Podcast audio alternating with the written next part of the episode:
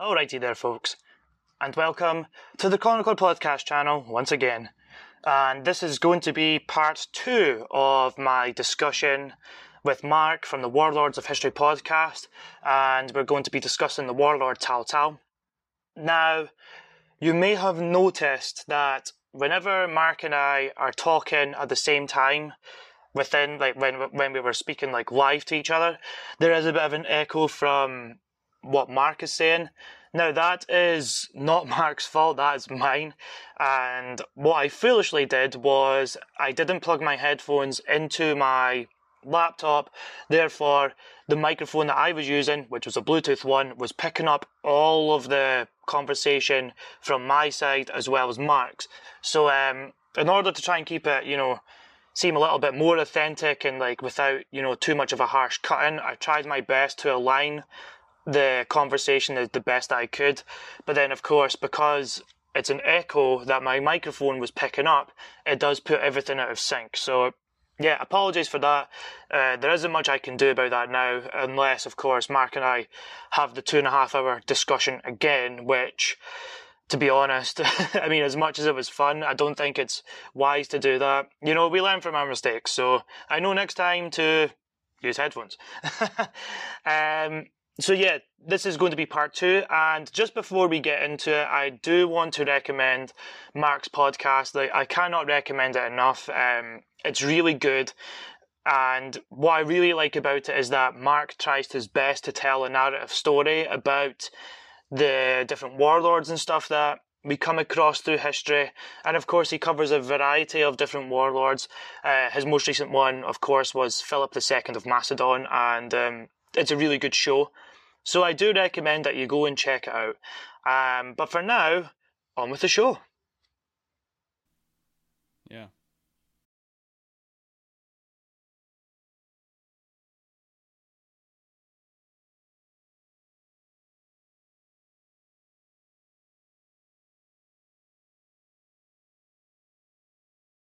All right, perfect.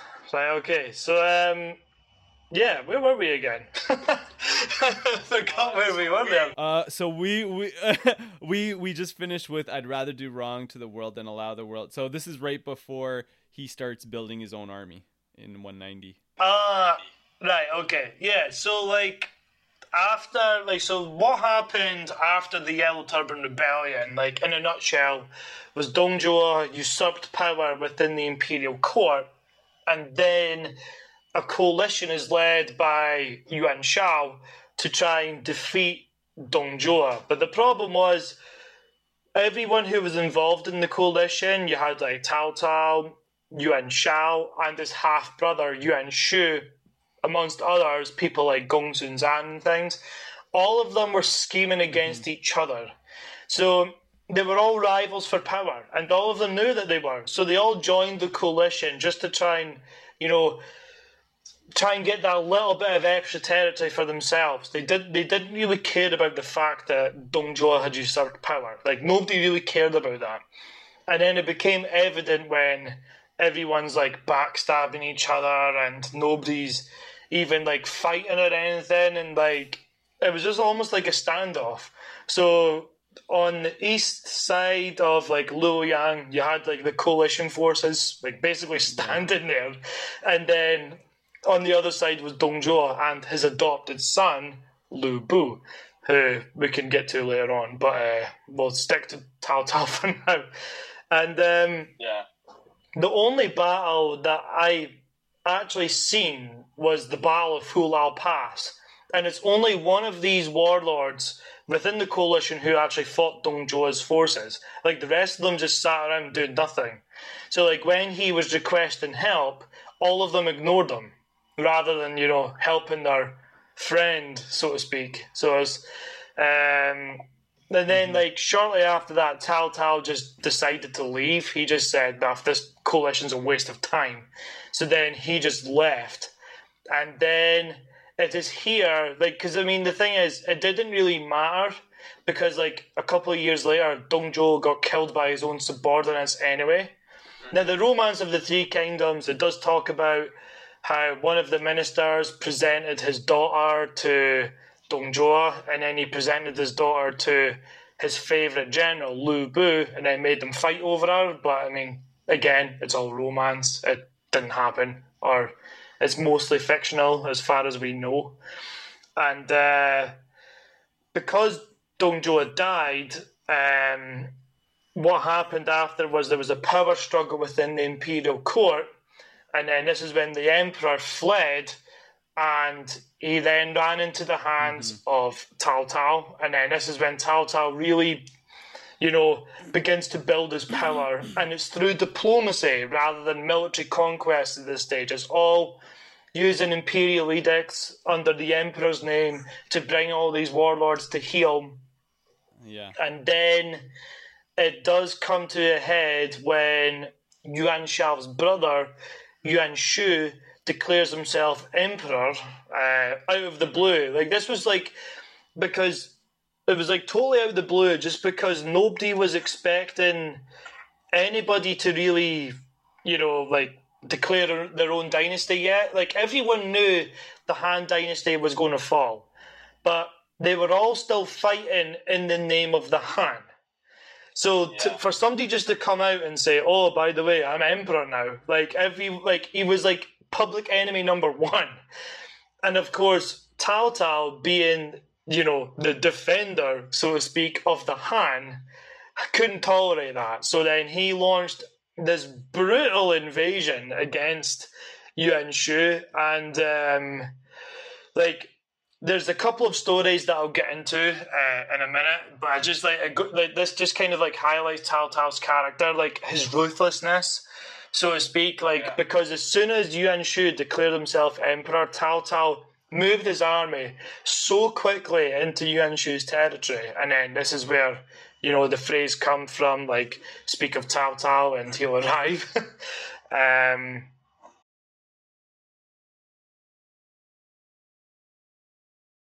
Oh no, I was just gonna mention, because you had mentioned about his ruthlessness, and even in the years leading up to before he took possession of the emperor, I think it was in the early 190s, is his father Cao Song was killed, and this was, I think, I'm not exactly sure who, but this was, as you mentioned, this was a chaotic time. There's all these warlords fighting amongst each other, and it was getting really, really insanely crazy busy, and just all kinds of different factions coming into the fold.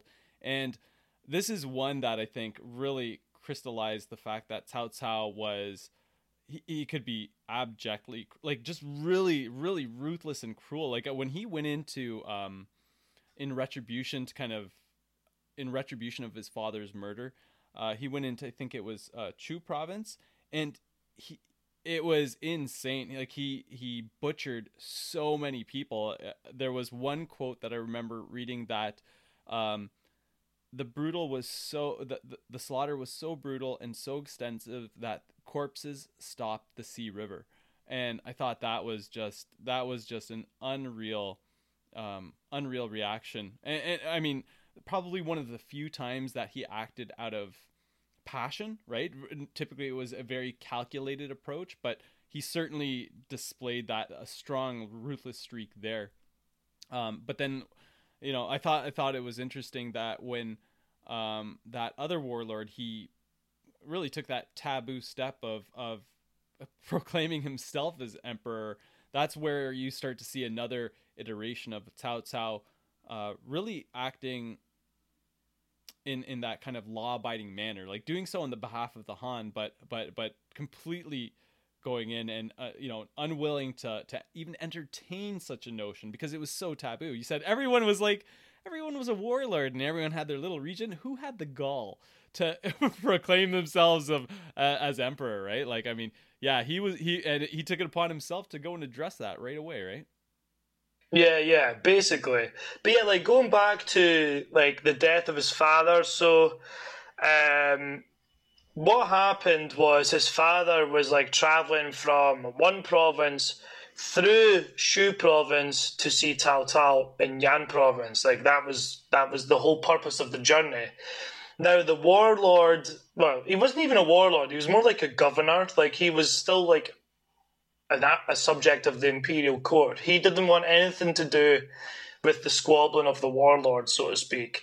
His name is Tao Qian. Now, the thing is, to try and please Cao Cao, he got one of his greatest generals to escort his father to one border to the other in order to make sure his passage was safe. But the problem was that this general in particular used to be a yellow turban. So then what happened was, along the way, he just decided, why not just kill Cao Song, like Cao Cao's dad, and then take all of his money, and then we'll become bandits.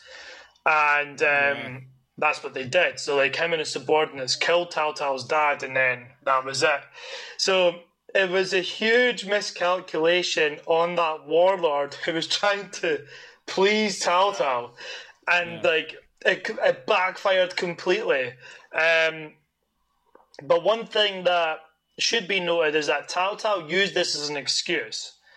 He did say, oh, yeah, it's for my dad and things, but that was only to give him legitimacy to invade. Just because Shu provinces, it gave Cao Cao access to, the central plains where Yuan Shu was later on. So by invading, with this ruthless invasion, it did give him access to more areas of land without having to try and navigate the Yellow River and things.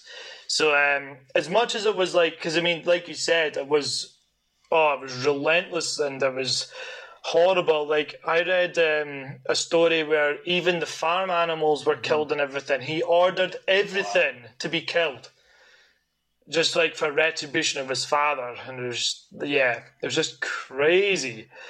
So yeah, just again, it just goes to show his ruthless side and I think it was passion, but as well as that, it was a calculated approach. There was a reason behind him saying, "Oh yeah, kill everything," and try and please my father's soul in heaven and all these things. There was definitely a calculated approach to it as well.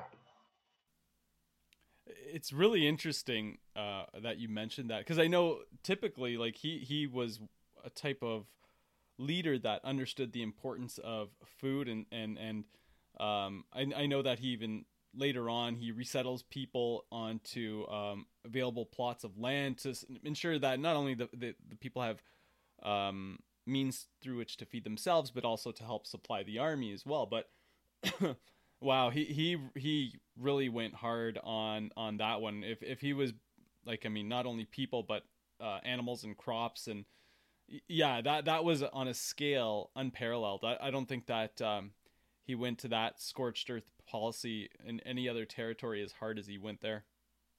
Yeah, he didn't. Everywhere else, because I think it was after this, the land that he settled got hit from a plague of locusts and things.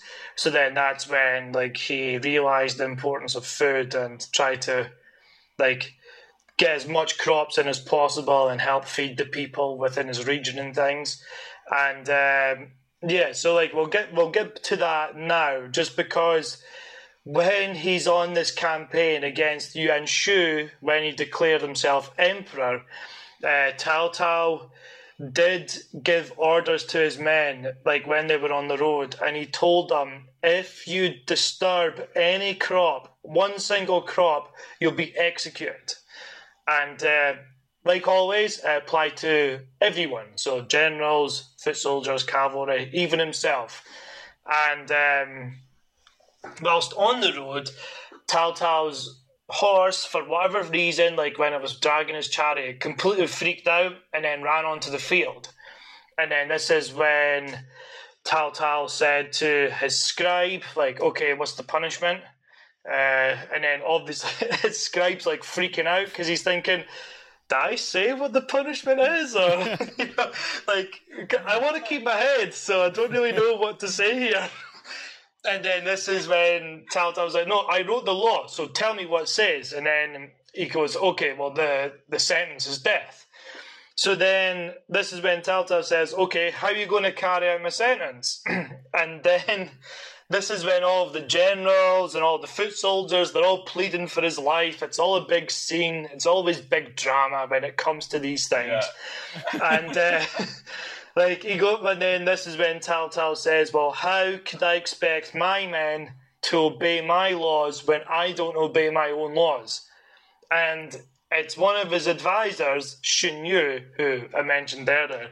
He's the one who says, well, you know, you've been given this edict by the emperor to take care of Yuan Shu. So how are you going to do that if you kill yourself now? And then this is when Cao Cao goes, right, okay then. So in order to appease everyone, he then cuts off his hair.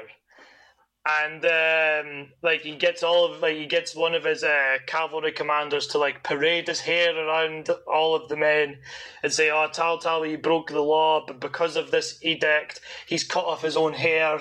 And in the West, we would be thinking, "Well, that's not a big deal. He only cut off his hair." But in China, it was a huge deal. You're not supposed to cut your hair or cut your fingernails or anything. It's more about keeping what your ancestors gave to you. So, it was, a nice little morale booster for his men, so to speak, when he was, going into battle. Isn't that amazing? This goes back to that whole PR spin that a leader has to have as well.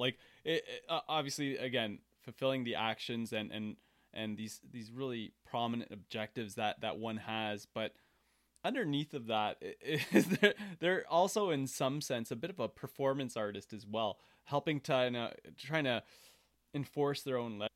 Oh yeah, stand for. I mean, what better way than and this must have been kind of prefabricated in terms of how it was applied to a certain degree, right? But what better way to crystallize your or to enforce this notion of you being totally subject to the law?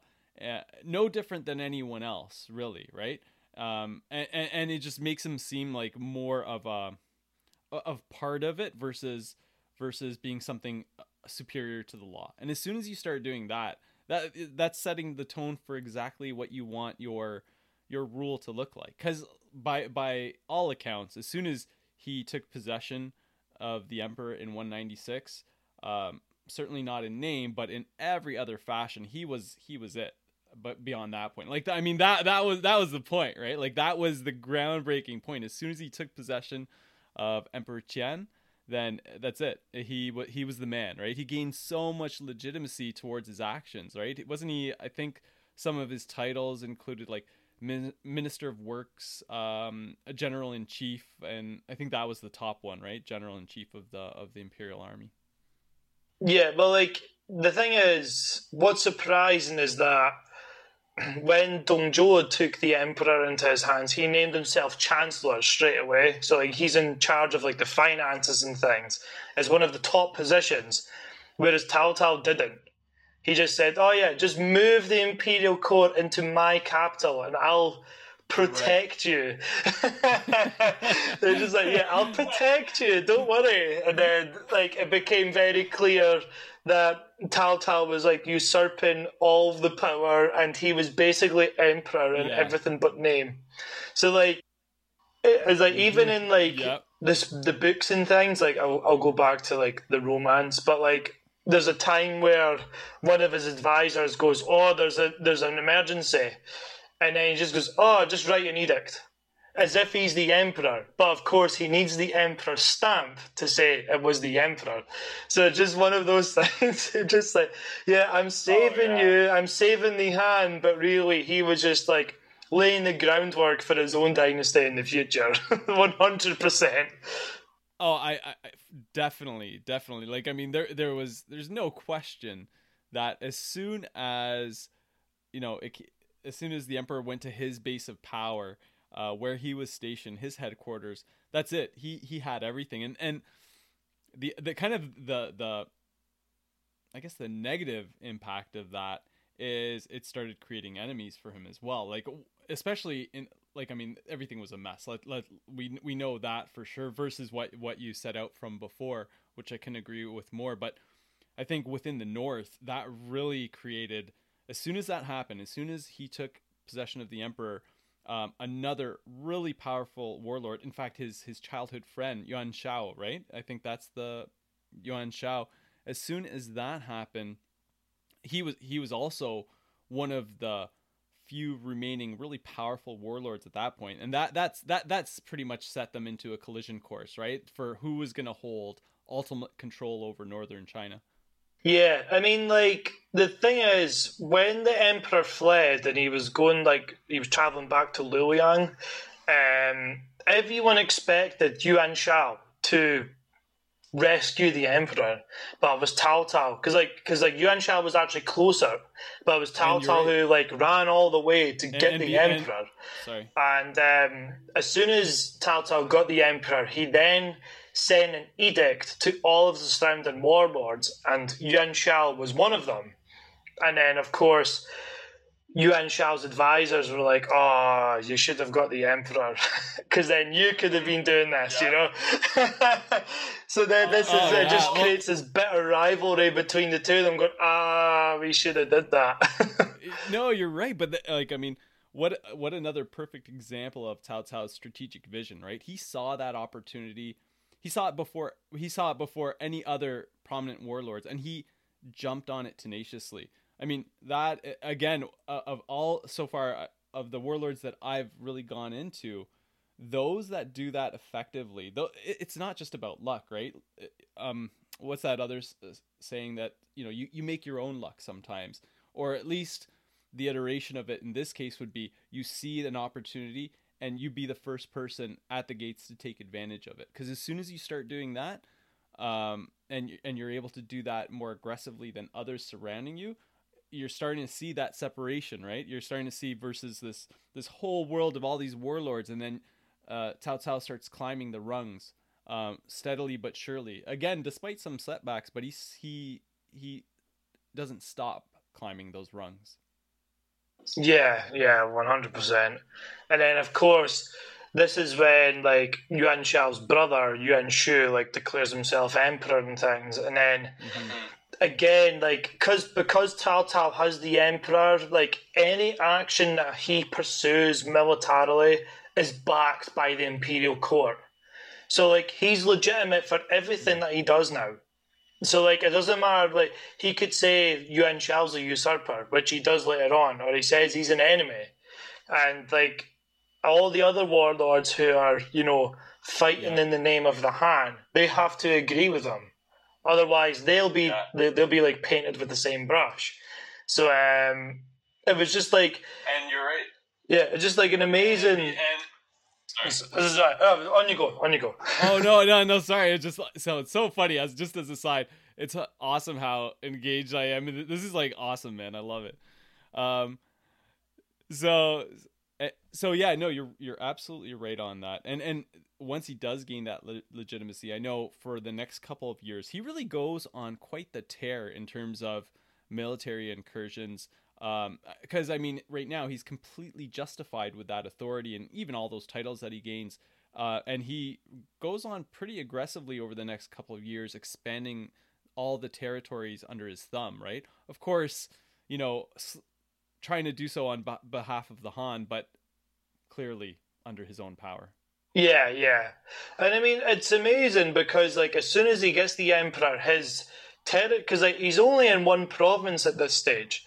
But then after that, because he's defeated Yellow Turbans, in his area and things, but rather than, killing them all, which a lot of other warlords would have done, he recruited them. So, he, rather than, saying, oh, yeah, I'm going to, murder all of you, and, there's stories where some warlords buried the Yellow Turbans alive and everything. Whereas he didn't do that. He went, okay, you've got a choice. Either... you join me or you farm, which is quite spectacular. Yeah. So a lot of these people, they just went, okay, we'll join the army, and that increased his army size, and as well as that, he managed to train them into elite units as well. So he gained a lot from doing this, and then of course he's doing this in the name of the emperor. And then it just becomes a matter of time before he expands, which is what happens. So he does it through diplomacy. Yeah. And there's also stories where he will issue imperial edicts to like two warlords, and then he'll tell both of the warlords that they're trying to attack each other, or they're going to attack each other. And then, so then he makes them two fight each other, and then after their forces are depleted, he'll move in and take over and things. It's just like, that's genius.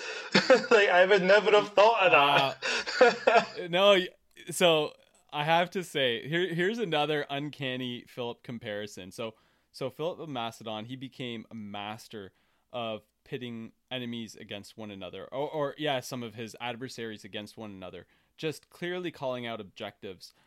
So that is just another similarity. But I can't believe we're stumbling upon even more at this point. But you mentioned how Cao Cao would incorporate some of the units and conquered peoples and military units into his own army, which is obviously a brilliant strategy because he's quickly increasing his power on at a much quicker rate than others are doing. Philip would do something very, very similar, where upon conquering a new territory, in fact, one of his first incursions was into another tribal territory called Paeonia, and they had these light infantry military units called peltists, and they were kind of like these javelin throwing guys that were very lightly armored. They could go and quickly scurry in front of heavily armored hoplite warriors and pelt them with javelins and then run away because the hoplites would never be able to catch up to him. And Philip saw this in one of his kind of first incursions to strengthen Macedon. And right away, he saw this as an opportunity. He goes, wow, there's a great specialized type of unit. And he shortly thereafter incorporated peltists into his army as well. And I mean, and he did that everywhere he went. When he went to Thessaly, he took their Thessalian light cavalry and he incorporated that into his army. And he was constantly seeing this vigilant thing, like wherever someone can get an edge, very similar to Cao Cao incorporating all these new units into his army as well. Yeah, because I mean, like later on as well, Cao Cao would bring in the Xiongnu from like Mongolia into China, just because of their like military might and because they were the best cavalry around, even after the Han had defeated them like hundreds of years before, they were still like the best cavalry unit. And Cao Cao did bring them in, but it did come back to haunt like the Tao Wei dynasty later on, because all these nomadic people, when they're, because like the Chinese were trying to like assimilate them into their own culture, whereas these people just thought, I've got a taste of power now and I'm going to usurp it. And then that's what happened. And yeah, like centuries of chaos followed after that, just because this Cao Cao trying to incorporate these like elite units into his army. But I mean, that's way into the future. After this incident where, you know, like the PR stunt that Cao Cao had, he actually came up with another one. Like the thing is, I think this is more, how would I describe it? It's more fictional. Like nobody really knows if it's true, but I do want to bring it in just because, you know, like, again, it just kind of brings the character to life, so to speak. So during the final siege against Yuan Shu, Cao Cao's army was running out of supplies. And he knew this was a real problem because the defenders were holding out quite well. And, you know, he needed to storm the castle pretty quickly. Well, not the castle, the city. But anyway, so he came up with this brilliant, brutal plan where, you know, he would tell the man in charge of the grain supply to cut the grain supply. The thing is, like, he'd already cut the grain supply by half, and he said, you need to half it again because we need to last for another, like, 7 days. So then the guy's like, well, there'll be a revolt. And then this is when Cao Cao says, well, I'm trusting you to handle it. So then the guy's like, okay. So he did his duty. He cut the grain supply by half. And then within a couple of days, of course, all the soldiers are rioting because, like, you know, they're all starving, basically. Oh, and then this is when Cao Cao brings in the grain supply, like the manager again, so to speak, and then he says, okay, I need to borrow something from you. And then the man says, what do you need to borrow? And he says, your head. Wow. So then, of course, the guy's like freaking out. He's like, oh no, please, spare me, spare me. And then he says, I'm innocent. And then this is when Cao Cao says, I know you're innocent, so what are you going to do? And then he gets dragged off and executed. And then this is when Cao Cao makes a speech to his soldiers saying, oh, by the way, the reason why your grain is so low is because this guy was stealing. Have a massive feast tonight, and then tomorrow you'll storm the castle. And then that's what happened. Like, the morale was at its highest. They were all, their bellies were full, and the troops stormed the city and won. I was like, that's insane. That is absolutely insane. What was the backdrop? Was this during like? What battle was this during, kind of near Guangdu? Like, when did this happen? So it was just before Guangdu. So this is when Cao Cao was fighting Yuan Shao's brother, Yuan Shu. So this was like his final stronghold in Runan Province. And like Cao Cao's supplies were running quite low, so he came up with this strategy, so to speak, to like get the men like on board with him. Kind of, it was just, it's crazy. And I thought your earlier story was an example of good performance artistry. This is a next level thing. Like, this is, wow. Talk about creating things for impact. That would certainly do so. That the motivation that he kind of instilled in his troops, and really at the cost, I mean, it's still sad for that guy, but for the cost of one person's life, to create this raring army ready to go to storm castles. That is, wow, amazing. Yeah, I mean, like, again, if you're going to go from the novel, like, the Cao Cao does say, well, let's be honest, my family background's better than yours, and I'll take care of your wife and kids. And then that's his last words to him before he gets executed. And, like, that's pretty harsh. It's like, not only are you getting killed, but you're, like, I'm better than you. Just, like, that is... Wow, that is brutal. That's amazing. I honestly, I had never heard about that story. That is, wow, that's a great one. Yeah, I mean, to be honest, it's fictional, but like I had to plug it in. I just like, that's too good not to include. Are you kidding me? That's amazing. Like, I can't, like, it's weird in a sick, twisted way. I kind of hope it's true. Like, obviously not for that poor soul who died, but I know.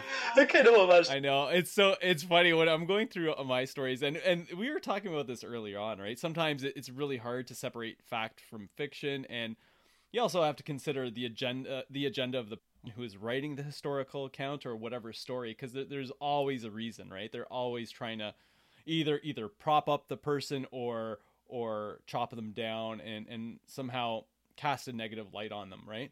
So it speaks to our notion, like what you were mentioning before, it's our job to try to kind of cut through this and figure it out. But sometimes when you hear a story that fits so well, man, you want it to be true. I completely understand. that. Wow. Okay there, folks, and there you have it. So that concludes part two of the discussion Mark and I had about the warlord Cao Cao, and we will conclude this discussion next week. And then, of course, after that, you'll just be hearing my voice again. You're not going to be hearing anybody else. And what I'm going to be doing is I'm going to be discussing the Three Kingdoms period. Now, I was hoping to try and, you know, break this down, just one episode for the Three Kingdoms, but it seems like it's almost too difficult to do that. So what I'm going to do is I'm going to talk about the foundation of each separate kingdom and then talk about the kingdoms themselves. So it's weird because I'm going to start off with Tao Wei, and I've spent three episodes, like 3 weeks almost, talking about Cao Cao, but he was the first one to form one of the Three Kingdoms, basically. So, like, without talking too much about Cao Cao himself. We'll talk about Cao Wei and how it was established. And then we'll move on to Dong Wu, which is the Xun family in the southeast. And then the final of the three kingdoms was Shu Han, founded by Liu Bei. So what I'll do is I'll have an episode discussing how these kingdoms came into being, and it kind of follows the chronological order, so to speak, because whilst Cao Cao is establishing himself in the north, the Xun family have managed to establish themselves in the southeast, and Liu Bei is still, trying to find a foothold somewhere. And then, of course, later on, this is when Liu Bei does find his foothold in the southwest. So I think that's the best way to go about it. And then, of course, once all three of these kingdoms have been established, I'll then talk about the Three Kingdoms period itself. And what I'll probably do is include the short-lived Jin Dynasty that follows, just because the Three Kingdoms period doesn't last long. It really doesn't. And the Jin Dynasty that follows afterwards doesn't last long either. So we can fit both of these dynasties into the one episode. And then from there, I'll then tackle the mess that is the Northern and Southern Dynasties era, which, I'm looking forward to that. And then, of course, we'll then go back to, reunification and stuff. Now, we are almost at the end of this, very long period of division and warfare and stuff. And then there is these times of more stability, so to speak. We're almost there, so just bear with all this warfare and stuff. And then we could focus more on a long period of prosperity, so to speak. But yeah, that's the schedule for the next few weeks, so I hope you stay tuned for that, and I'll see you next time on the Chronicler Podcast channel. Thanks for listening.